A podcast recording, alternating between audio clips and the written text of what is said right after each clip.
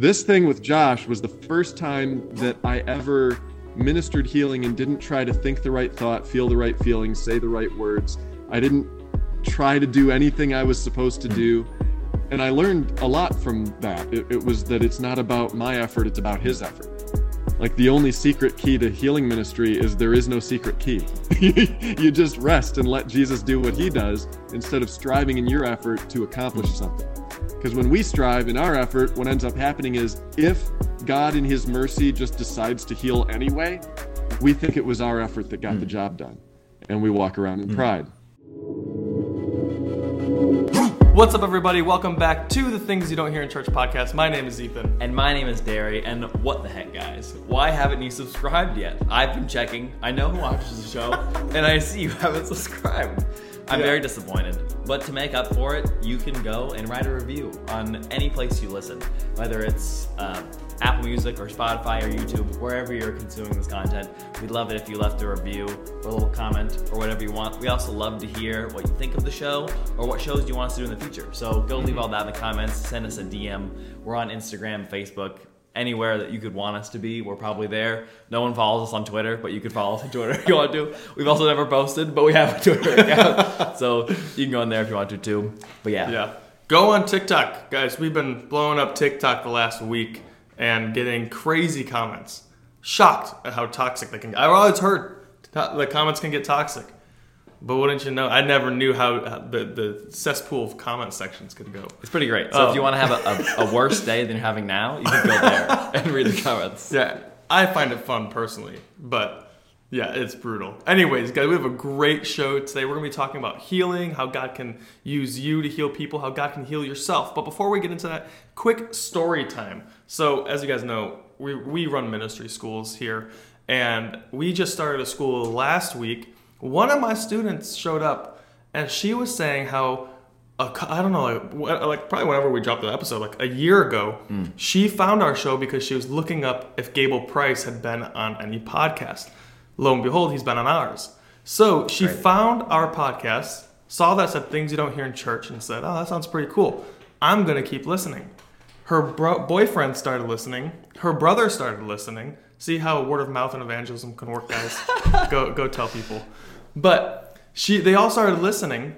And then when she gets the acceptance packet for her, the school that she's in, that I run, it says Ethan Peterson, school director. And she's like, I know that name. Why do I know that name? And then she apparently she looked me up on Instagram and found who I was and was like, oh my gosh, this is the podcast guy.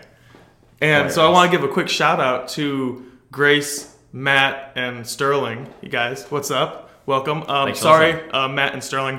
I am going to try my best to get Grace to watch Rings of Power. So if she watches Rings of Power, hate me, not her. All right.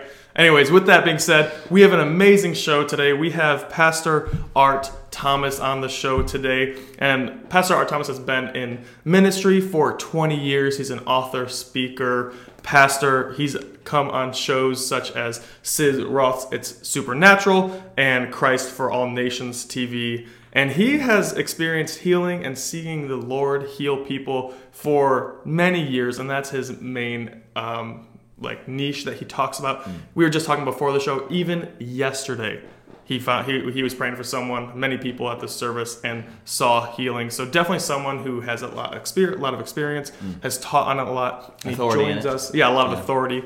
He joins us today. So pastor art thomas thanks for coming on. Also guys this is all the books he's written if you wanted to see. When i met him he's like do you have any room in your bag? And i was like a little bit. And blessed me with this amazing amount of resources that i'm stoked to get into. I think i'm going to read the word of knowledge one. He's read a little of all of them. I read, I read from all of them, right? yeah. But yeah, is there anything that we missed in there that you want to cover yourself? No, man, you just made me want to meet me. So it's all good. That's Where's this guy? That's that's you're like, yeah, who's this guy? Amazing. Yeah, so let's get into your journey into like how you got into healing ministry or your how your theology developed into healing and yeah just take us through like mm. when you knew nothing about it up until now and the whole journey that that's been in yeah all right uh, i'll try to give you the short version because it's actually a long story but basically, I was born and raised in a spirit filled church. You know, healing is one of our core doctrines. We believe this stuff.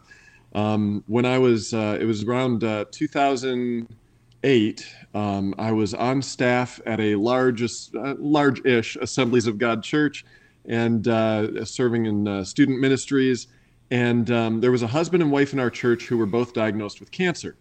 Both of them were absolutely convinced God wanted to heal them, but I was doing the pastor thing, which, and I, I don't say that to throw shade at pastors because I'm a pastor but any pastors know what I mean, where it's like I care about people's hearts so much that I'm like I'm thinking through all the what ifs, all the contingency plans. Mm. Like, you know, I I, I want to make sure they're not putting all their eggs in the basket of healing because then when one of them doesn't get healed, is how I'm thinking, then I don't want the other one's faith to be shipwrecked, mm. right? So I would, you know, I'd pray for them like, Lord, if it's your will, would you do this? Uh, and then it, they wouldn't get healed. So obviously that means it's not God's will because it couldn't be a problem with my faith. And uh, you know, I had all kinds of reasons of you know, there's mystery and maybe it's God's timing and all of these kind of things, right? Well, this couple was still convinced, and uh, they went to every healing meeting they could find, and they finally went to this one where the husband was healed, and the wife wasn't still, but the husband hmm. was, and uh, they were rejoicing over that uh, a couple months later, and now, first of all, I'm bothered because I'm like, why did it work that time? Because my thought was, well, if I pray if it's God's will and it, it doesn't work, that means it's not God's will to heal him. But that would mean God's up in heaven going, not my will, not my will, not my will. Oops, I, I gave that healing minister a gift. I guess I have to do it this time. Hmm. That doesn't make sense and so then I'm like, well, maybe it was just God's timing, but that was troubling too, because it's like, you know, why was it a whole bunch of healings happened in one place at one time? Like, why did God's timing for so many people converge on one healing minister? right? Hmm. Shouldn't they be? It's like a moon cycle. You know, you just gotta catch the wave. yeah, yeah, yeah. The stars have to align and all. It's it's garbage. You know, I I thought maybe it's that guy's gift, but again, like, gifts don't trump the will of God. They illustrate mm. it. So I'm I'm like processing all this. And then the wife ended up in hospice care. Our whole church fasted and prayed for her for a week and she died of cancer. Mm. And I came away from that thinking God, what's the deal? Like we did way more for her healing than we did for mm. his. We didn't fast and pray for a week for him and he's healed. Fast and pray for a week for her and she's not. And you know, I didn't find an easy answer, but at that time, but I was like, you know what? This was the the best conclusion I came to. Maybe I don't know everything about healing that I think I know. Uh, I, I thought at that time, I mean, the way I put it is I had developed a very complicated theology to make myself comfortable with my lack of results. Mm. I had never seen a healing happen through my hand, and I had all kinds of reasons why, mm. right? And I had these go to scriptures that I would give people about Jacob's limp and Paul's thorn in the flesh and Paul leaving Trophimus sick in Miletus and all the, you know, like all the stuff and Jesus's hometown and the, you know, just all mm. these hmm. things. Um, but it, it's like I had a really great understanding of uh, why they weren't healed and no understanding of how to get them healed, which is not mm. very helpful. Mm-hmm. So I uh, decided I'm just going to scrap everything, all the all the books I'm reading, all the podcasts I'm listening to. Sorry, guys, and uh, and like I'm just gonna read the four gospels in the book of hmm. Acts. Hmm. And I studied it like it was the first time I ever read hmm. this. I'm like, what what conclusions would I draw if I was a first century believer hearing this story for the first time and and I'm just reading it at face value? And um, I, I started reading and I'm reading things like in Matthew 4 and in fact some of them, uh, I think I have them here on my phone. Yeah, Matthew 4:24. News about him spread all over Syria, and the people brought to him all who were ill with various diseases, those suffering severe pain, the demon possessed, those having seizures, and the paralyzed, and he healed them. Matthew 8:16. When evening came, many who were demon possessed were brought to him, and he drove out the spirits with a word and healed all the sick. Matthew 9:35 Jesus went through all the towns and villages teaching in their synagogues preaching the good news of the kingdom and healing every disease and sickness noticing a common thread here, mm. right? Like it always worked for mm-hmm. Jesus. And we're not even out of Matthew yet, right? Like I'm not going to read all these, but for those note takers among you, uh, Matthew 14, 35 to 36, Mark 6, 56, Luke 4, 40, Luke 6, 18 to 19, Acts 10, 38. Sorry, note takers, you'll have to pause to get all those. All right. but you get the idea. Like, and Acts 10:38 really bugged me because this is where Peter's preaching to Cornelius's household, and he says how God anointed Jesus of Nazareth with the Holy Spirit and power, and how he went about doing good and healing all who were under the power of the devil because God was mm. with him. Okay, I believe John 1 1, which says, In the beginning was the Word, and the Word was with God, and the Word was God. I believe in the deity of Christ. I preach it. No question about that, right? That doesn't mm. bother me. Um, but what's weird about Acts 10:38 is it doesn't say Jesus healed everybody because he was God. It says God, meaning the Father, anointed Jesus of Nazareth with the Holy Spirit and power, and he went about doing good and healing all who were under the power of the devil. Why? Because God was with him. So there was something about Jesus's ministry of healing that was not based on the fact that he was God, but based on the fact that God was with him in the person of the Holy Spirit even though he was God, that wasn't the reason he mm-hmm. healed all. And so I was wrestling with that because I'm like, well, God's with me and I'm anointed with the Holy mm-hmm. Spirit, mm-hmm. right? So why is not everybody getting healed mm-hmm. through me? Something's up here, right? Man, I, I wrestled with this for months, three mm-hmm. Um, I brought every question. What about Paul's thorn in the flesh? What about Paul leaving Trophimus? You know, all mm. the stuff. And my concern was, you know, I'm a pastor. I don't want to, you know, try to fit a square peg in a round hole mm. and force a theology that doesn't yeah. work just to, you know, make it make sense for me, right? I'm like, I this needs to be simple. It needs to be straightforward, clear. And what I found was the square peg in the round hole was what I was doing before. Mm. I found out all those other scriptures, they all had simple responses. Um, and we can go into those later if you like. You know, uh, just ask me about them. But uh, they're they're simple ones, right? And um, you know, I ended up writing like 50 pages of notes that ended up becoming a book uh, later. That it's just like there's simple, simple answers. Hmm. God really does want to heal. And by the end of three months, I was convinced. Okay, God wants to heal. Jesus paid for it. No more questions. I'm ready to go. And I couldn't unsee it. Like it was so clear in the scriptures I was broken, hmm. right? I still had never seen a healing though. So I get up in front of my youth group and I preach to them, hey guys, I don't know what to tell you, but I've been preaching wrong for a long time. Uh, I've just spent three months really studying this out, and I am dead set convinced of something now that like I can't I can't argue any hmm. other way. God wants to heal and he wants to use you to do it. Jesus said, Everyone who believes in me will do the same works I've been doing, and greater works than these will he do because I'm going to the Father. Everyone wants to debate what he meant by greater works. Let's start with same works, and then we can talk about greater. Like anybody who's not doing the same works as Jesus, I don't think has any authority to speak on what greater well, works means. That's just my opinion. Anyhow, so you know, it's it was like I I preached to them and I shared with them all this logical explanation of everything I'd seen. They were probably having a snooze fest because you know I'm geeking out over all these little yeah, yeah. intricate details, and, and they're like, right? But uh, at the end, I figured, you know, let's just throw a bunch of spaghetti against the wall and see what sticks, right? Like, let's have all the students minister healing to each other, and maybe a miracle will leak out. Like, hopefully, someone has faith, right? and uh, you know, I had like 24 students in the room, so I broke them into three groups of eight because they're teenagers and it's not like they've got arthritis and stuff, right? So I figured, I, I, just said maybe somebody sprained their ankle in gym class, and if nobody in your group of eight has anything, I know someone's got an aunt with cancer or hmm. something. Let's just put this into practice. We're going to pray. So uh, the the group closest to me, we had an intern at our church named Josh, and being an intern at the time, this was 2009 August. Hmm. Uh, he had um, uh, no health insurance, no uh, income, right? And so he got an ear infection and just let wow. it go and being a tough guy, young 20 something, he didn't want to tell us that he was in excruciating pain and starting to lose Whoa. hearing in his ear. Oh, and uh, so it was a pretty rough situation. So he's got these little seventh grade boys praying for him.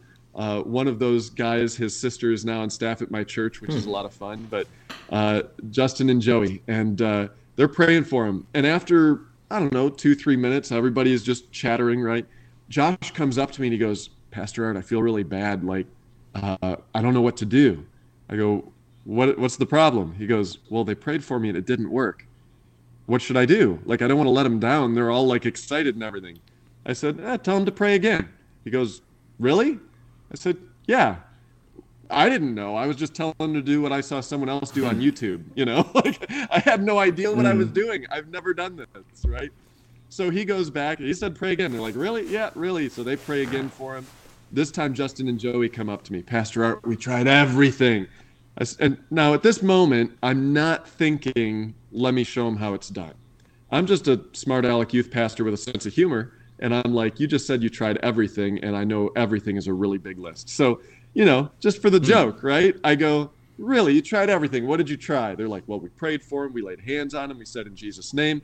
I said, okay, you didn't try you didn't try everything. They're like, yeah, we did. I go, did you try this? And I walk up to Josh and I stick my finger in his ear as a joke, and I said, open.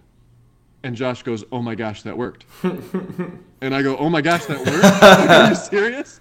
Like, up until that time, my experience with healing ministry was I closed my eyes really tight because everybody knows I closed my eyes last time and it didn't work. So obviously I got to close them hmm. tighter. and I'm going to pray every scripture I know about healing. Jesus, I know by your stripes we're healed. And you sent your word and healed our disease and, you know, whatever, right? And then I'm going to like barter with God or, or come up with some legal argument for why this person needs to be healed. Like, God, you know this brother in the wheelchair. Everybody's seen him in the wheelchair, and if he was walking around, it'd be such a testimony for your kingdom. Or Lord, you know this woman. She's she's got these four kids, and if she could uh, didn't have these back problems, she'd be able to walk and take care of those kids.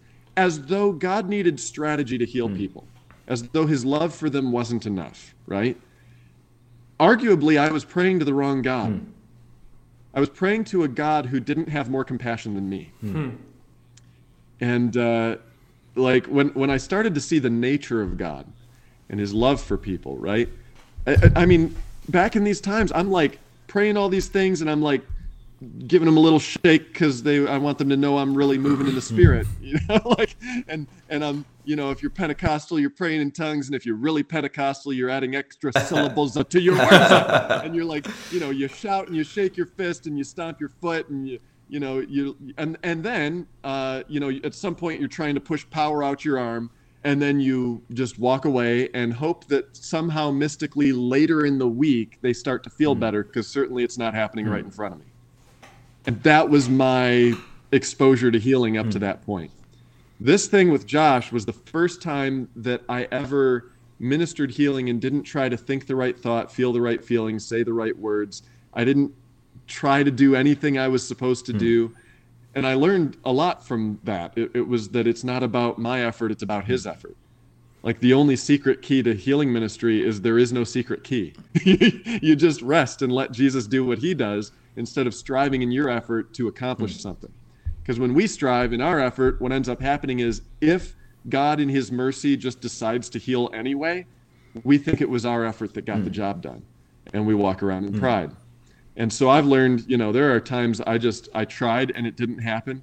You know paul says uh, do not conform any longer to the patterns of this world but be transformed by the renewing of your mind. There's lots of patterns to this world. In particular in this area uh, of healing one of the patterns of this world is if you try something that doesn't work try harder. So like if i can't get the lid off the mayonnaise jar i'm putting more leverage into it and you know beating it with a knife or running it underwater whatever grandma told you to do right and uh, and and putting more effort in but in the pattern of the kingdom is try less trust more that's when i hand the mayonnaise jar to my wife and she opens it instantly right so it's like it's not about me it's about him and my job is to learn to trust so that was uh, August 2009, and uh, Josh gets healed. The very next day, uh, we had a young adult meeting. Josh comes in, tells everybody what happened. Some people are like, Well, I need healing too. And in that moment, I knew, because they're all looking at me, right? And I knew, okay, I could be the healing guy, or uh, we can be the healing church. And I didn't want to steal that from the body. So I said, okay, I'm I don't want to be that guy. I'll I'll pray for you, but I want us to minister to each other. And so I had people, I'm like, you go lay hands on them. Just tell them to be healed in Jesus' name. Rest in your heart. Don't make a big thing. You know, and people are getting healed. We had another intern named Jen. She comes in the back room. She's got her arm in a sling because she had fallen down a flight of stairs and grabbed the railing on her way down, tore her muscle. She's scheduled for surgery.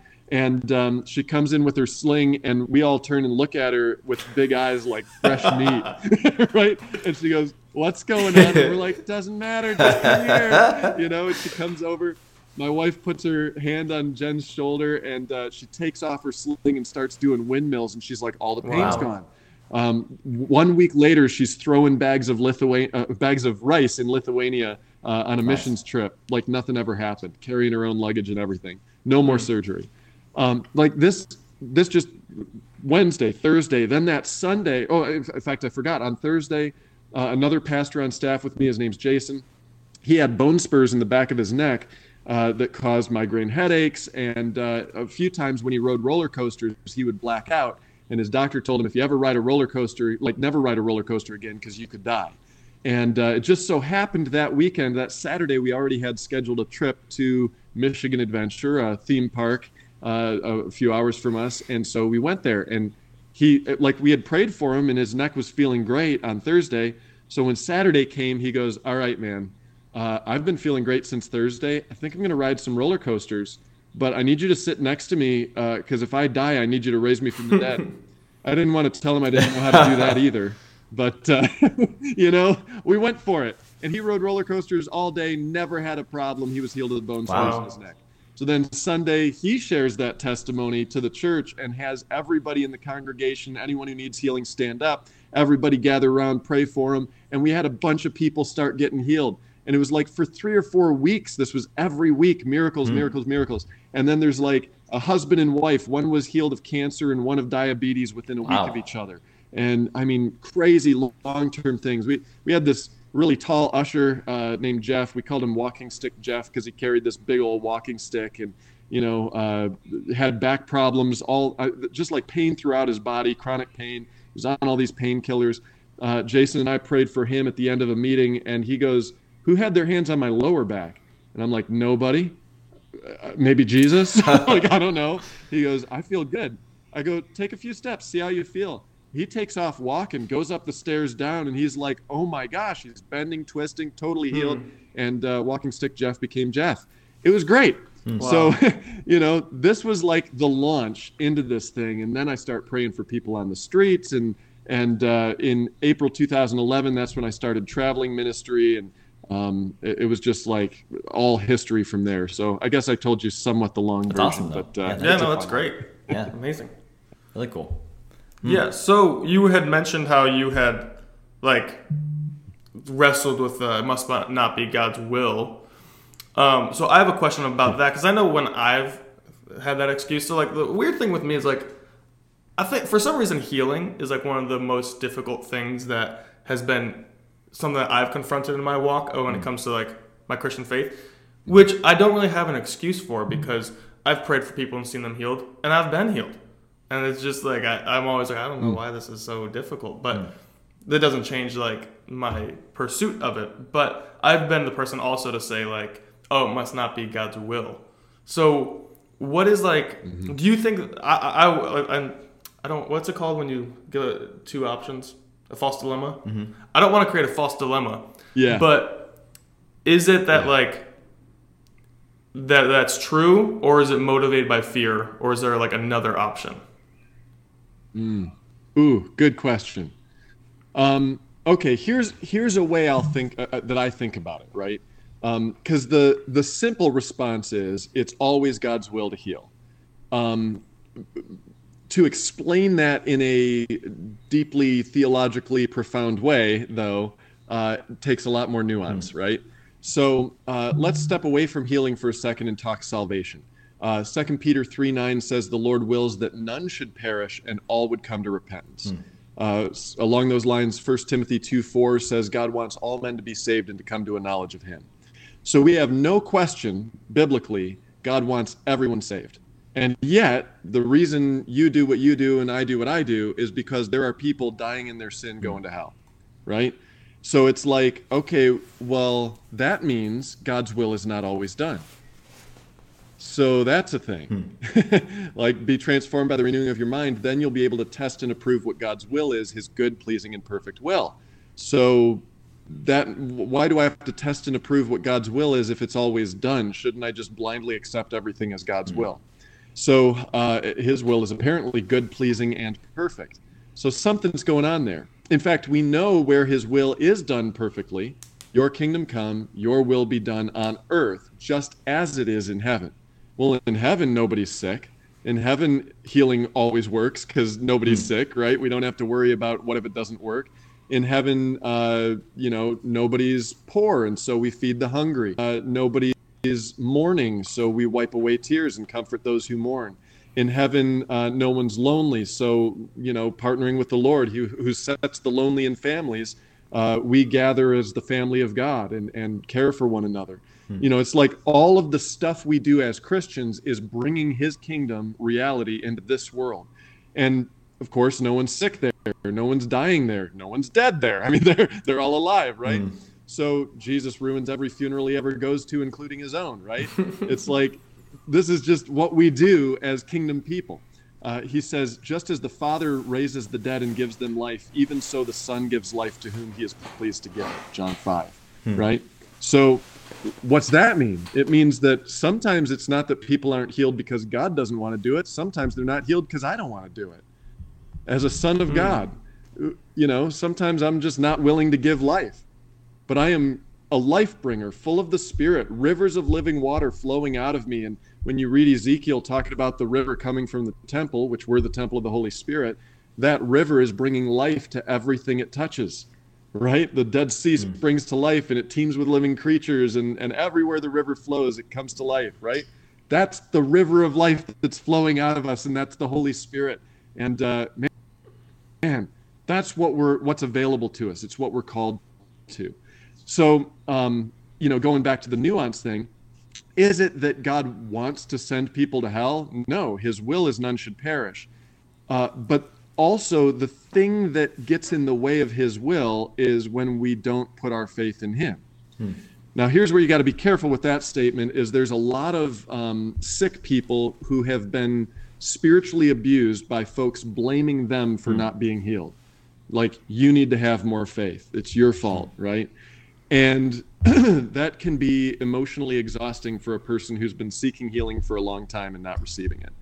I had a woman in uh, West Virginia come up to me at the end of a meeting after everybody had healed, ministered healing and after a bunch of miracles happened. She's dragging an oxygen tank behind her and she's got tears running down her face. And she goes, 20 years ago, my pastor told me that the reason I'm not healed yet is because I have hidden sin in my life. And for 20 years, I've been begging the Holy Spirit, even tonight, to tell me what is the hidden sin? And he won't tell me. Why won't he tell me? I said, Because you don't have hidden sin in your life. She goes, Well, how can I know that? I said, Because the Holy Spirit wants you to be holy even more than you do. And if you're asking him to reveal hidden sin in your life, he's not going to hide it from you for 20 years.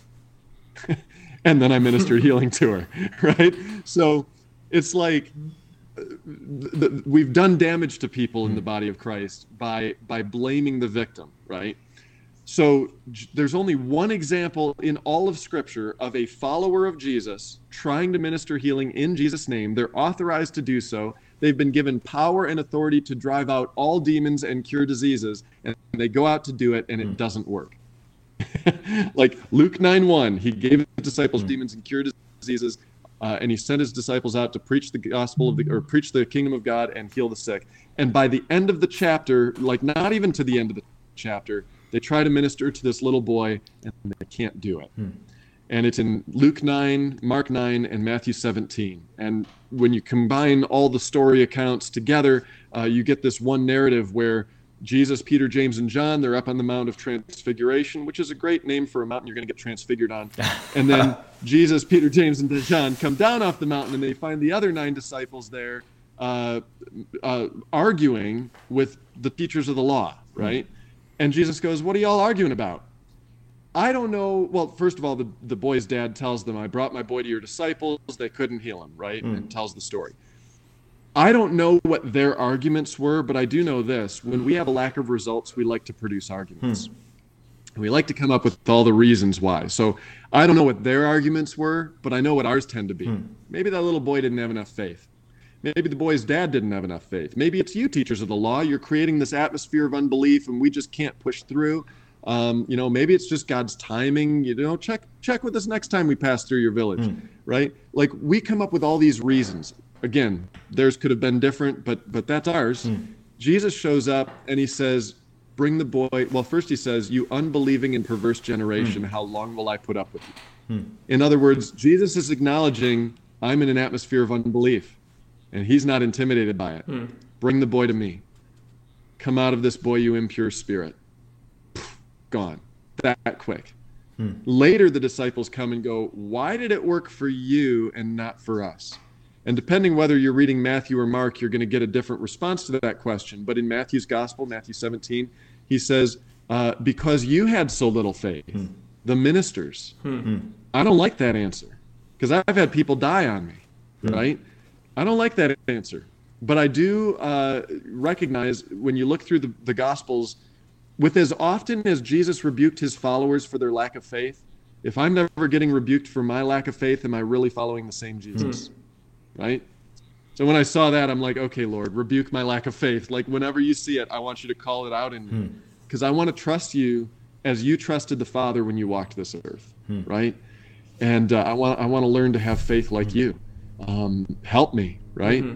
And so, uh, you know, Jesus says, because you had so little faith, if you had faith, even so small as a mustard seed, you could say to this mountain, be removed and thrown in the sea, and it would be done.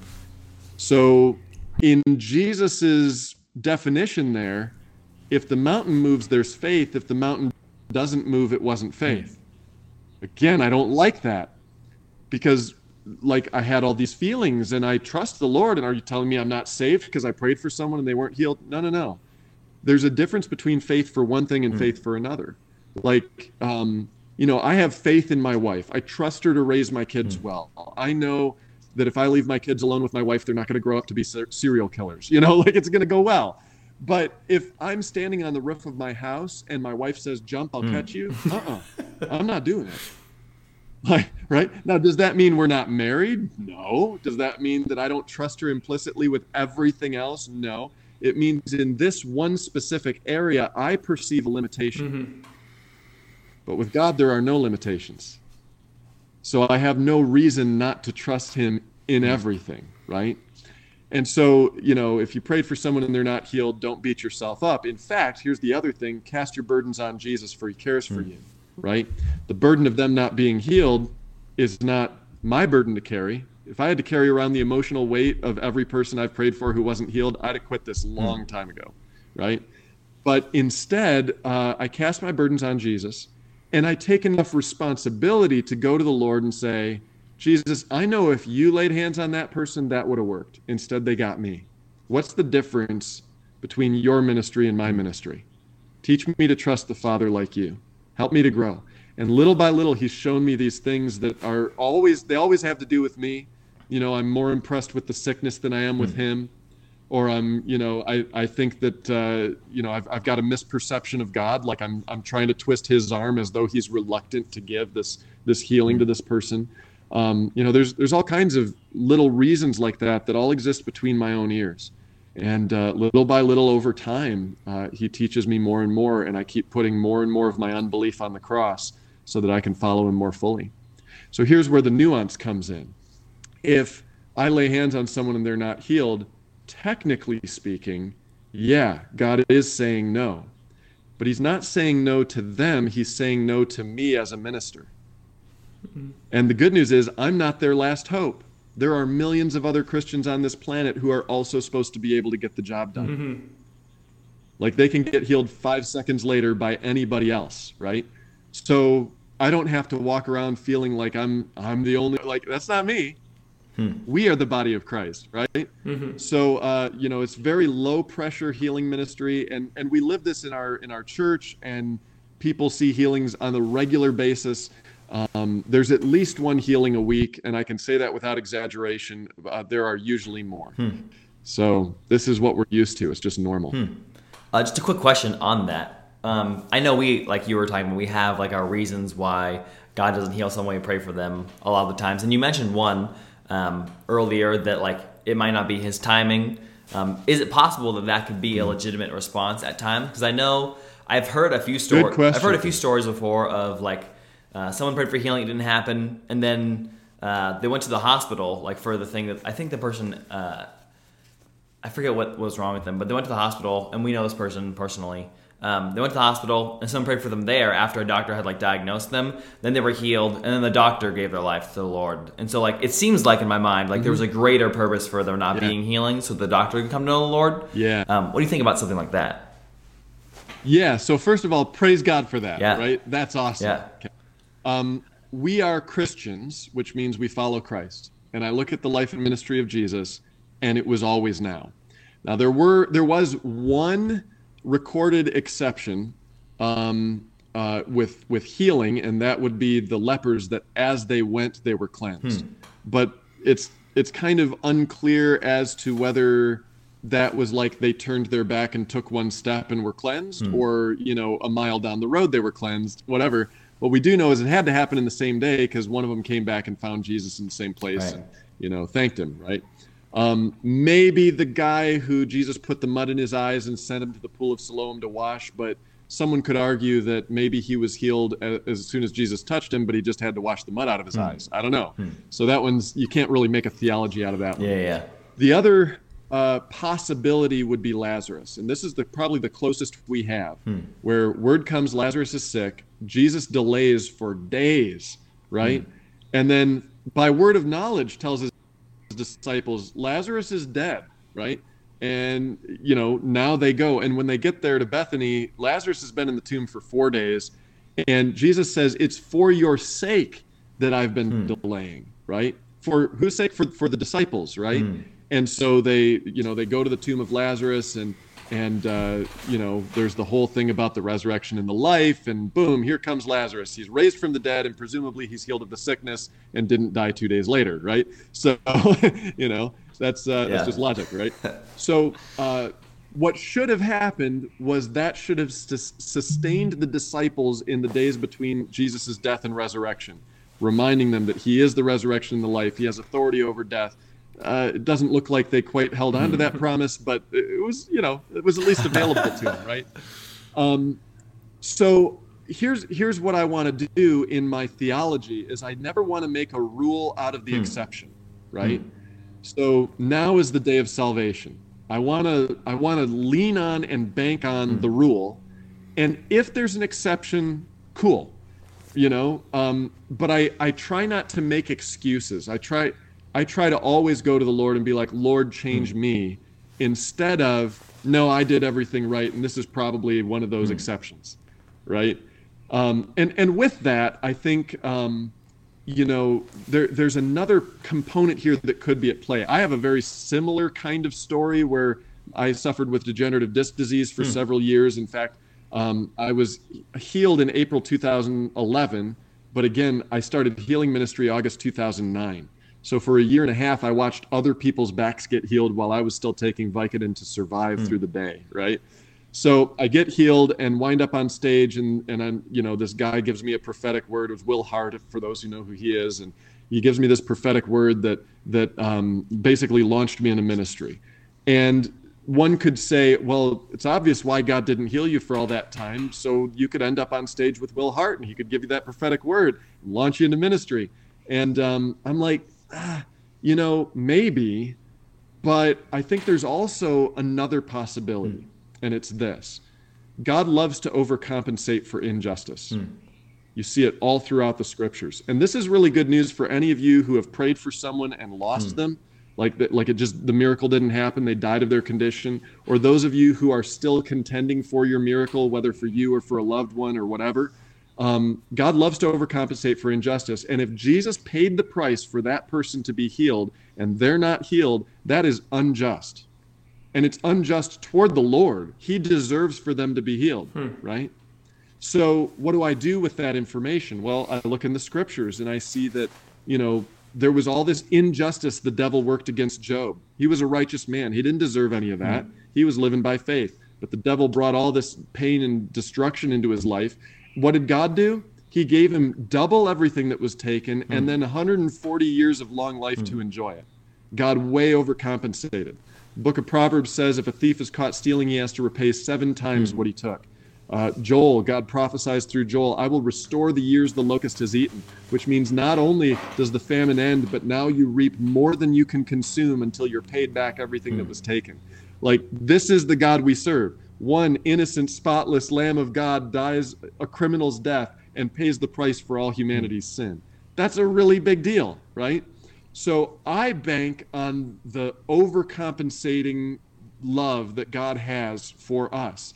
And if I'm not healed yet, I just go, you know what? When the miracle comes, even bigger and better than if it had come now. Hmm. And I'm just going to trust that this thing's gaining compound interest in the bank, you know, and, and it's growing. Uh, the, the tea kettle's about to scream, you know, it's, it's going to boil over any minute. So, so just keep going, persevere, don't give up, and bank on the overcompensating love of God that will overcome that injustice and uh, and and it's it's a much better way of living. mm-hmm. Yeah, sounds like it for sure. Mm-hmm. Yeah. So earlier you had said that if you don't, if you pray for someone and they don't get healed, then there's mm-hmm. Christians all over the world who can get the job done. So are you saying then that healing is something every Christian should do? Because that's a that's a big question that I actually had written down. Is is healing a gift for some, or is it something that every Christian should do?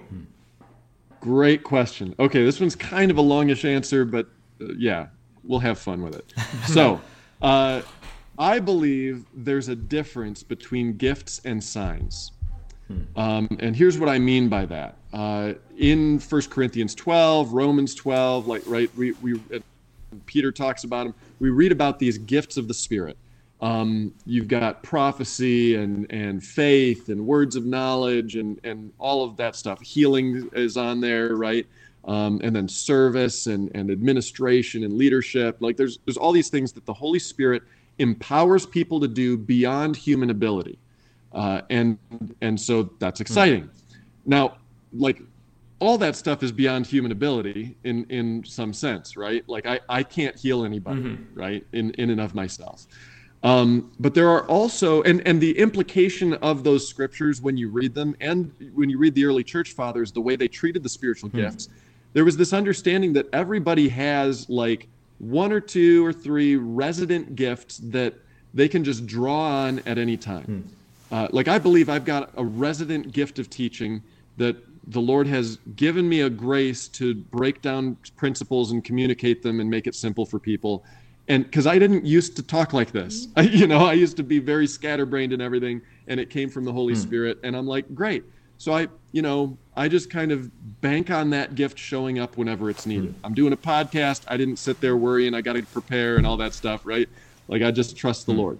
Um, but there's also, it seems, uh, gifts that the Holy Spirit, because He distributes them as He determines, like the gifts are in the Holy Spirit and the Holy Spirit's in you and so there's the resident gifts, but there also seem to be momentary gifts mm. as needed in the moment of ministry. And so, in that sense, um, you know, I've actually practiced, I, have looked through the scriptures, I've found 31 or 32, something like that, 30 some things that the Holy Spirit empowered people to do beyond human hmm. ability. Mm. And at some point in my life, I've done every single one of those things at least wow. once and and it's like not in my own strength not in my own hmm. it happened as i was eagerly desiring spiritual gifts and seeking the lord and saying lord i need your help and hmm. and then suddenly he shows up with supernatural grace and it's awesome hmm. right mm-hmm. So then you've got signs uh, mark 16 17 to 18 i know there's some uh, debate about whether that was in the original manuscript hmm. um, i think arguably it was canon at least uh, that the early church uh, held it as canon as, hmm. as part of the original so at any rate, um, there are other there's there's other scriptures to support Mark 16, and Mark 16 says it concisely, so I'll use it for this. Hmm. All right. Um, uh, Jesus said, "These signs will accompany those who believe." Hmm. Right. In my name, they'll drive out demons. They'll speak in new tongues. Uh, they'll pick up deadly snakes with their hands, and if they drink deadly poison, it won't harm them at all. They'll lay their hands on the sick, and they will recover. Okay, so these are signs that he's listing. They'll speak in tongues. Well, I know that there's uh, different schools of thought within the charismatic world. Um, you know, I, I interviewed people like Randy Clark and Bill Johnson and Heidi Baker and others about this subject. And, um, you know, Randy believes that, uh, you know, if you're if you're you can be baptized in the Holy Spirit, you don't have to speak in tongues. Bill Johnson believes, yeah, tongues always comes with the baptism of the Holy Spirit. He goes, I know Randy, he speaks in tongues, and all these people I know that say you don't have to speak in tongues if you're baptized in the Holy Spirit, all of them speak in tongues. So you know, I think there's something there. Um, R. Loren Sandford, who passed away a year or two ago, he uh, he said, "I don't believe tongues is the evidence of the Holy Spirit. I believe the fact that you're baptized in the Holy Spirit is evidence you can speak in tongues." And so, if you haven't yet, if you believe you're baptized in the Holy Spirit, just start speaking. Like none of these things are allowed. Uh, am I allowed to say because I have Assemblies of God credentials? I'm just telling you what they say. but you get the idea. Like, like my my goal is let's just eagerly desire the gifts of the Spirit and go for everything, right? But as a Pentecostal myself, my experience has been tongues is available to everyone. Like at least uh, what we can agree on as the body of Christ, at least as the the charismatic Pentecostal world, right, hmm. is that on the day of Pentecost, Acts chapter two, verses one through four, all of them were filled with the Holy Spirit and began to speak in other tongues as the Spirit enabled them. Which means God's prototype for the first church was 100% everybody speaking in tongues. That's scripture. We can agree there. Okay. Mm-hmm. So there's something going on there. And so I believe that there is a sign of tongues that is for all believers. And then there's like maybe this gift that's interpreted in a meeting and that sort of thing. Maybe there's a difference there. But uh, at the very least, we can set that one aside. He says they'll drive out demons. Well, driving out demons isn't a gift of the Spirit for only some. Hmm. Like that's for all believers. He was even demonstrating that by sending out the 12 and then sending out the 72, right? Like Jesus proved this is for everybody. The 72 others, the ones who weren't even as close to him as the 12, mm-hmm. right? And then you've got, um, you know, they'll they'll drink deadly poison and it won't harm them at all. Well, wait a minute, how's that a gift of the Spirit, which are for the common good, right? Like this week, Sister Gladys is going to drink poison for you, you know, like that's it just doesn't make sense, right? But divine protection does make sense. And so you've got, you know, this is not snake handling and we're going to dance around with snakes, but Paul reaches in the firewood, the viper bites his hand, and the islanders expect him to die, and nothing happens, and they start worshiping him, and he preaches the gospel. You know, it's like this. There's this divine protection available. That's a sign that accompanies those who believe, and then they'll lay their hands on the sick and they'll recover. So let me simplify this even further. Uh, John 14, 12. I mentioned it earlier. Uh, Everyone who believes in me will do the same works I've been doing and greater works than these will he do because I'm going to the mm. Father. Everyone. I mean, you look that up in the Greek, what it means is everyone, right? Mm-hmm. Like it's, it's just all of us. And so uh, if I believe that to be true, then I'm just going to go for it. J- Jesus wants to heal through everyone. And, uh, and I'm going to proclaim that to everyone. And, and so my experience has been, um, I mean, people can see this on YouTube and, and just watch it happen. I preach on healing and then I turn people loose to minister to each other. Sometimes I'll minister to someone. Sometimes I'll bring someone up in front of everyone and show like this is what mm. you do, and then they get healed. I've had a couple times where I brought someone up in front of everyone, show them what to do, and they didn't get healed. And uh, and I just had to process. Right, I, I looked at the person. I said, "Listen, if Jesus did that, that would have worked. Instead, you got me, and I'm still learning to be like him." But you keep going for it. Have this person pray for you. See what happens. And oftentimes they're healed later in the meeting but then I'll have everybody minister to each other, and I just walk around collecting testimonies and saying them into the mic so people can hear what God's doing mm. in the room. And I mean, we've seen crazy miracles. So I've I've witnessed thousands of miracles in the last 12 years of doing this, and you know, only a fraction of those happen through my hands. Mm. You know, in the in the hundreds range, right? Um, my goal is to see the body of Christ being the body of Christ. If the hem of his garment can heal people, how much more his pinky toe? Mm Like it doesn't matter what part of his hmm. body you are, the hem of his garment's doing it. So this is for everybody, no question. Hmm. Okay. So two things that I have I was thinking about. One, have you received any pushback in your ministry about healings, and what was the pushback, and how did you answer? And then two, yeah. for people listening and like wanting to practice this, what would you instruct them? Like, how would you instruct them to then go about praying or like administering healing hmm. after the podcast. Yeah. Good, good. Um, before I answer those, I thought of one more piece of the puzzle that might help answer that last hmm. question and, and, add hmm. another layer.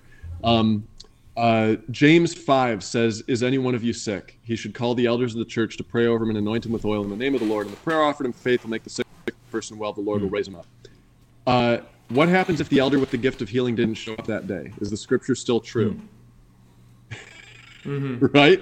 Like it, it doesn't say go to the people with the gift of healing. It says go to the elders. In other words, mature believers ought to know how to do this. So I just trust the Lord in that. So how about the pushback stuff, as you asked? Okay. Um, yes, lots and lots of pushback, um, especially in the early years um, when uh, I was making this transition into discovering this is real and, and for everybody and preaching it with boldness. And sometimes um, in my delivery, being a little harsher than I probably should have been.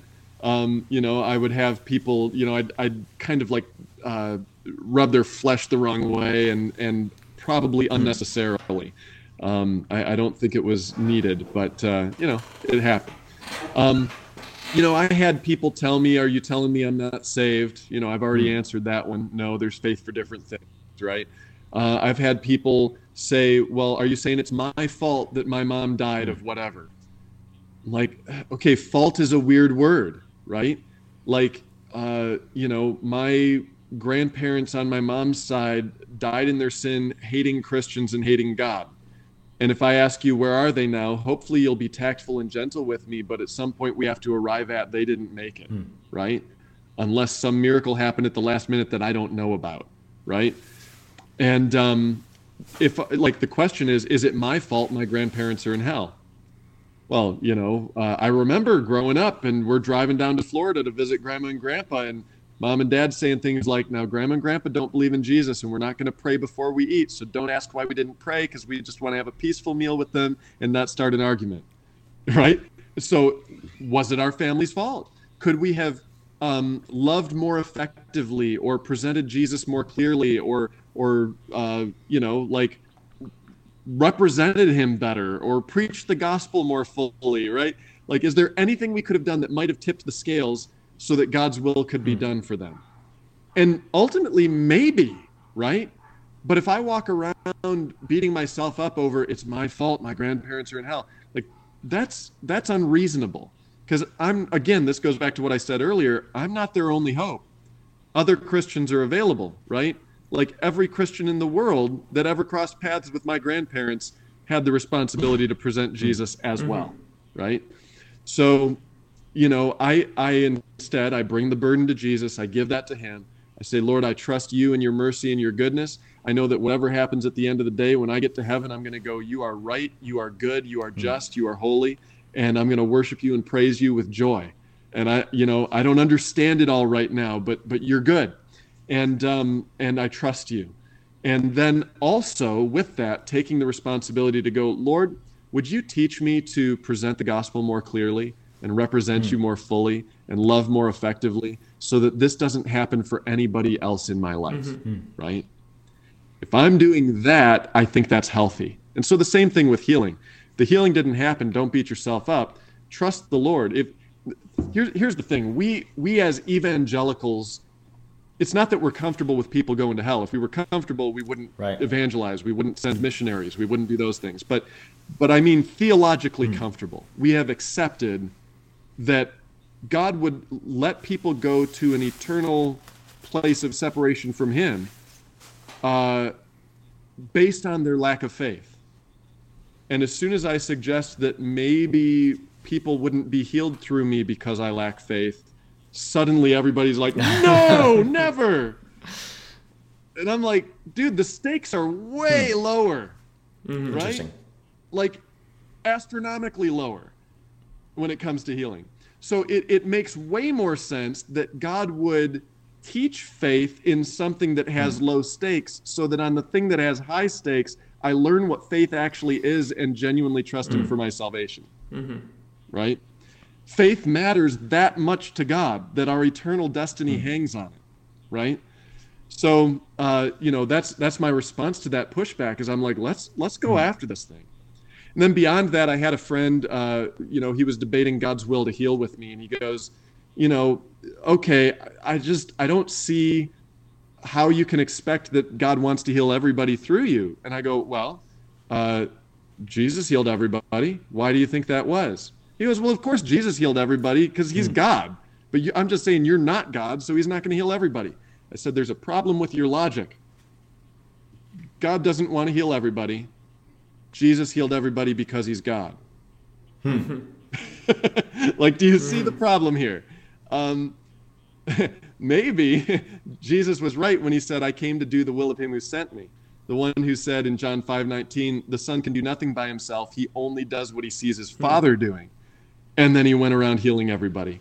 And he goes, okay, well, well what about that? Like maybe maybe Jesus, uh, like he saw who the Father wanted to heal, and also who the Father wasn't healing. So he only ministered to the one the Father, the ones the Father was healing, and he never ministered to the ones the Father wasn't healing, and that's how he had 100% results. And it actually gave me pause. I was like, hmm, that's actually thoughtful. Let me think about that. And then I remembered verses. Uh, I referenced all those uh, references earlier, um, but uh, one of them says that the the uh, people brought all the sick and begged him to let the sick touch even mm. the edge of his cloak, and everyone who touched it was healed. Mm-hmm. Right. So like that's not Jesus playing dodgeball with them, jumping out of the way, like not you. no, now you touch the hem of my garment, right? Like everybody who touches him gets healed. And so um, I'm like, okay, so that seems to be pretty indiscriminate. Um, not to mention, Jesus explains what he means by seeing what the Father hmm. does and, and doing the same a little bit later. Uh, actually, before that and after it. First, he's always at his, his work, so I have to always be at my work, and that's why he healed on the Sabbath. That's this whole discussion's about in John 5. And then after that, the verse I quoted earlier about, um, you know, I uh, just as the Father gives life and raises the dead, even so the Son gives life to whom he is pleased to give it. So I see my Father as a life giver. I'm going to be a life giver. And he did it. Not to mention, if there's a burning building and a guy runs inside and rescues a bunch of babies out of the burning building, you know, he's going to be in the newspaper as a hero. Man rescues a bunch of babies from burning building. You know, it's going to be great. And then they do their little investigation and find out that guy was an arsonist who set the fire so that he could run in and save a bunch of babies mm. and be a hero. Now we're throwing him in prison, mm-hmm. right? And yet that's people's theology that God's up there making everybody sick and then running around mm. putting out the fire. Like that doesn't mm. make any sense at all. Or that God the Father is up in heaven making people sick and Jesus is running around putting out the fire for his glory or whatever. But even then, it's like Jesus said, I do what I see my Father doing, and he didn't go mm. around mm-hmm. making people sick. Now, he did make Saul blind on the road to Damascus, right? But, uh, and so that's mm. another pushback I've had, to which I said, okay, if you got your condition on your way to murder Christians, it was probably God. But guess what happened? Well, guess what happened? Three days later, that same Jesus came to a, an ordinary disciple named Ananias, mm-hmm. not an apostle, not a pastor, a disciple named Ananias, and sent mm-hmm. him over to Saul to heal him and preach the gospel mm-hmm. to him. And it worked. So even in the one case where Jesus did it, it still was mm-hmm. God's will to heal. so it's like I don't have to question God's will. In fact, uh, Lamentations 3:33, I believe it is, uh, says that um, that the Lord, uh, uh, how does he, how does it put it? It's something, something about uh, the. I know the ESV says the Lord does not afflict from the heart. Um, the law is not. Uh, it's it's basically like he's he's loving these people and he's he's um, not wanting anyone uh, to deal with this stuff. Uh, he's he's not willingly he does not willingly bring affliction or grief to anyone. I knew if I stammered long enough, but it's it's there. Like hmm. he does it, though he brings grief, he will show compassion. So great is hmm. his loving kindness, right? He does not willingly bring affliction or grief to anyone. So this is this is what I've come to bank on.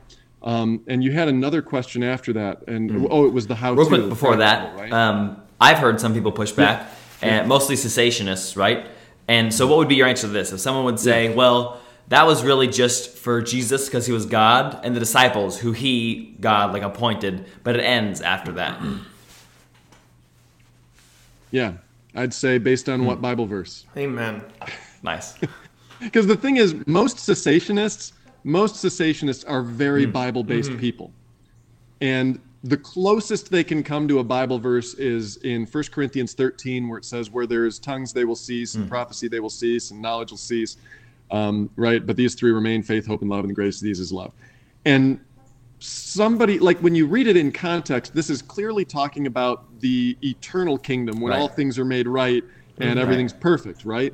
Um, but but somebody at some point came along and said what this is about is when completion comes that's when the bible Hmm. was canonized or that's when the last Right. apostle died or and they come up with something like that and really what this is i believe uh, i have nothing to base this on other than just a logical extrapolation i think some christian came to their pastor and said hey the bible says we're all supposed to be doing this why aren't we doing it and the pastor goes uh, these things Yeah. ceased you know like somehow that happened at some point in history and Hmm. it just spread it's well-meaning people trying to make excuses for why they don't have results and they pass it along to well-meaning people who pass it Hmm. along you know as well-meaning people and Mm-hmm. it's all they know so based on what bible verse because i can point to a whole lot of bible verses that say everyone who believes in me Right. these signs accompany Right. those who believe.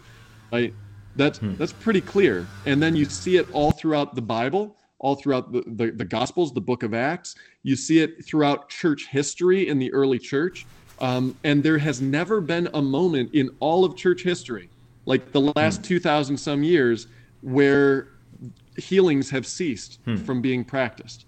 There have been groups for whom healings have ceased but uh, but miracles have been all the way through history Yeah. right up till now so what are we basing this on really is it are we just yeah, and when it comes to Very like the cessationist stuff, I always get like one thing I want Mm-hmm. to ask them because I don't I don't know too many cessationists, but I could Mm-hmm. ask them.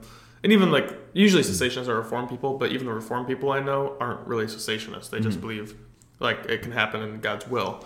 But like there's genuine Yeah. people who practice witchcraft or people who are practicing Mm-hmm. of other faiths who see quote unquote miracles or spiritual encounters.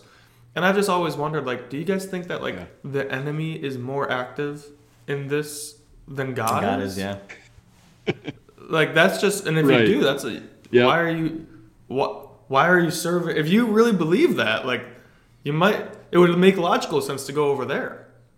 You know, it's like where the power is, but then Yeah. when you recognize the power is in Christianity and that every knee that Mm. will bow at the name of Jesus and Jesus trumps all other spirits, that's Mm. a good reason to be a Christian.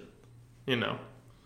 So yeah, so we're coming to the end of our time. We got a couple, true. maybe ten more minutes, but we want to ask you, yeah, like how would Okay. someone go about ministering this and, and starting in their life? Yeah. Put your hand there, tell them to be healed, have them tested out. so that's that's the simple answer. Um, uh, now I, I recognize ways God can heal, right? Sometimes just in a, a church meeting, I, I've had times, in fact, some of the videos on YouTube, people will see this, where they introduce me and bring me up to preach, and I go, "Hey, was anybody healed just during worship?" And somebody was healed Wow. already, right? Nobody laid hands on them, just in the presence of the Lord, right, with God's people, rivers of living water flowing out of the church. You know, it's just uh, these people are getting impacted and they're they're getting healed. So I don't want to limit God to healing in one particular way, especially since you look at the life and ministry of Jesus. Sometimes he's putting mud in a blind mm-hmm. man's eyes, and sometimes he's grabbing a mute man's tongue and saying open, and you know sometimes he's rebuking a fever from Peter's mother-in-law, or he's just letting them touch his the hem of his garment, or he just places his hands on them, right? Says just hmm. get up and walk, doesn't even touch them, right? Like there's all kinds of these different administering of, of how he ministers mm-hmm. healing. Um, here's the general rule. Uh, I quoted it earlier, Luke 9 1. Jesus gave his disciples power and authority to drive out all demons and cure diseases. So there's two tools there power and authority. Power tends to happen usually through physical contact. So, like the woman with the issue of blood touches the hem of his garment, Jesus stops, goes, I felt power go out from me, right? There was a physical contact. Uh, Luke 6, there's a verse that says power was coming from him and healing them all. That's crazy. Everybody is reaching out to touch him. The, the, all, everyone was trying to touch him because power was coming from and healing them all. Um, now you get into the book of Acts and you start to see the greater works happening. Now you've got Peter walking down the street and people are bringing the sick just close enough for his shadow to touch him and they're getting healed. And I, I remember uh, walking into a meeting in Africa and the Lord told me, I just healed somebody that you walked past. And I asked, Hey, is there anyone I walked past? You came with a condition and you just got healed when I walked past you. And it was this old man and his Wow. back was healed. It was cool. Um, you know, I've, I've seen this happen uh, in, in multiple places, even in the United States, right? Um, then you have uh, uh, handkerchiefs and aprons that touched Paul's body, Acts 19, are taken to the sick, and the sicknesses are cured and the demons fled, right? First of all, how does a handkerchief know the difference between which one's a physical condition and which one's a demon? Which, right? Like that tells me I only need to be as discerning as a handkerchief and I can still get the job done, right? Like I, I don't have to figure all that out. I just go minister and lay hands. If I get discernment from the Lord, great, but I don't have to. I don't have to feel like I'm unqualified because I don't feel spiritual Mm-hmm. that day, right? I'm the body of Christ whether I feel it or not. Um, and and being the body of Christ is not even just a metaphor. Like uh, 1 Corinthians six fifteen says that uh, don't you know that your bodies are members of Christ Himself? Hmm. Hmm. Wow. So we are physical extensions of Jesus in the world. And when I'm touching somebody, Jesus is touching them. I have to think that way and just trust that He is here, that His Spirit lives in me, and He's going to do His job. So it's a trust thing, it's a rest thing. It's like if I feel led to do it a particular way, I'll follow the Holy hmm. Spirit in that. But if it didn't work, I'm okay admitting I thought I heard the Lord. Sorry, I guess that wasn't Him. Right? I'm okay with that. If it does work, yep, that was Him right? Uh, I remember having a, being in a meeting and someone was praying for someone's neck and it wasn't getting healed, and they're on the other side of the room. And I just said, you know, we're all ministering, uh, and I said, is there anybody? Um, well, first I said, is anyone healed yet? Nobody's healed yet. I said, how many of you, just by show of hands, you feel like my condition's a really hard one and there's no way I'm getting healed? And this girl in the back of the room raises her hand. She's the one with the neck problem and I was about to walk over there and just get a breakthrough going for this. It was a, a Bible school actually. Get a breakthrough going, and um, I, I paused because in my spirit I saw just this picture of her, like in my mind, taking off her hat that she was wearing, and I go, okay, this is really weird. If it doesn't work, then I just ate some bad pizza. But I I had this picture. I want to try it and see if it's the Lord. Is that okay? Okay. Take off your hat. Okay. She takes off her hat. I go, test your neck out. She moves it around. Oh my gosh, I'm healed. Weird, Wow. right? I can chalk that one up to yes, that one was the Lord, right? Because it worked. Um, so if the Lord leads you in a particular way, great. If He's not, which for me is 99% of the time. Last night I ministered to a lady's shoulder. Uh, she was in a car accident. She's been dealing with whiplash pain, and she's had this shoulder pain for years, right? And she shows up at our church for the first time. And so um, I put my hand on her shoulder and I smiled. I said, Thank you, Jesus. Shoulder be healed in Jesus' name right now. All right, test that out. And she goes, Oh my, I feel like it's leaving right now. I go, Great. Jesus ministered to a blind man, said, What do you see? He said, I see people like trees walking around. Jesus put his hands back on the man's eyes, and then his vision was fully restored. So if Jesus can have two turns, I can have like 50, right? Like, why would I, why would I stop? He's hmm. Jesus, right? So I put my hand back on her shoulder all the way. Thank you, Lord, for what you're doing. We bless that in Jesus' name. Shoulder be completely whole, 100% right now. She's moving her shoulder around. She goes, It's all gone. I can't hmm. believe it. It's that simple. Like nothing crazy, no big long prayer. It's not the volume of your voice or the the you know the eloquence of your prayer. In fact, usually if I pray some eloquent prayer, it doesn't work.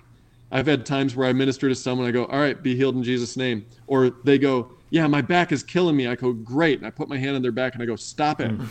I'm rebuking it, right? That's what a mm-hmm. rebuke looks like. Stop it. They go, That's it? I go, Listen, I know how to do a long prayer and I know how to get you healed, and I don't know how to do both at the same time. Test it out. And they move around and they're like, Oh my gosh, it worked, right?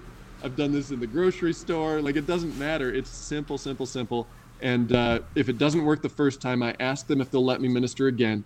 If it doesn't happen the second time, hey, is it okay if I try one more time? I'm not going to force you. Don't feel like you have to fake it for me to let, let you go. If you tell me no, I'll stop. But uh, I just believe God wants this for you. Is it okay if I try again? Most people are like, yeah, yeah, sure. Sometimes on the streets, third or fourth time, they're like, okay, I'm done. But in a church service, very often a Christian, they're like, no, no, no, keep going. I've ministered to people for 45 minutes. Rattan, Oklahoma, a woman who was deaf from birth, uh, over and over, ears open in Jesus' name. And he changed. Nothing had changed. Ears open in Jesus' name. Nothing, nothing, nothing. Half hour later, ears open in Jesus' name. She goes, I think I hear children over here. Uh, her cousin is translating for her the sign language. And um, her, her ears were open, and her little boy comes over. Earlier, she had said, All I want is to hear my little boy laugh. And right then, her four year old runs up, jumps on her lap, and she tickles him, and he laughs. And she looks up at me with tears coming down her face, and she nods her head yes. Wow. And it was just like, ah, it worked. Half hour of nothing over and over, and then it happens. So I think sometimes the reason people aren't healed is just because we haven't persevered Mm-hmm. long enough to get to a place where we're really in faith and not just, you know, winging it. So just keep going, don't give up, and and God will show up. Awesome. Right on. So we have a few more minutes, um, and we would like to ask our guests this towards Yeah. the end of the show. Um, we created the show Hmm. for the purpose of helping people answer the hard quest- questions of the Hmm. Christian faith. We'd evangelize, and people would say, "I stopped being, being a Christian because of X, Y, Z," and we would think to ourselves, "That's a pretty, that's understandable why you're upset, but it's not a hard question necessarily. You might not like the answer, but we can answer it." And we found that a lot of people just didn't have like the they didn't have the answers they were looking for, and that's why this exists. So we like to ask mm-hmm. our guest, what is the what was what was the hardest thing or question you've come across as a Christian, and mm. how did you answer it that kept you being a Christian? Mm. Mm. Boy, that's Yeah. a deep one. I mean, uh, obviously my brain is in gear with healing right now, and I think that was probably my hardest question was when that husband was healed and the wife died. You know, I mean these these people, their son and I went to preschool Wow. through eighth grade together, and I had sleepovers at their house. Like these are like Wow. family to me. You know. Um, so yeah, that that was definitely a hard question. I did go through a, a phase uh, in my late teens where I was like, "Am I only following Jesus because I just was Right. birthed into a Christian family?" And so I read through all these books about all these other religions and things, and and why is Christianity different from all of these? And thankfully, praise God, I ended up on uh, at the end of it being like, "Oh, Christianity is extremely logical." And the Earth is not riding on the back of a giant Right. turtle, and you know, like, like this is this is real. You know, this this makes sense, and it's pretty pretty grounded. Uh, No pun intended there. Um, so so that was uh, pretty simple. Um, you know, coming to terms with the resurrection that this is like one of the most uncontestable historical facts Right. in history was hugely helpful to me. Um, you know, and and through the years, you know, I I would wrestle with things like why am I not sensing God's presence right now?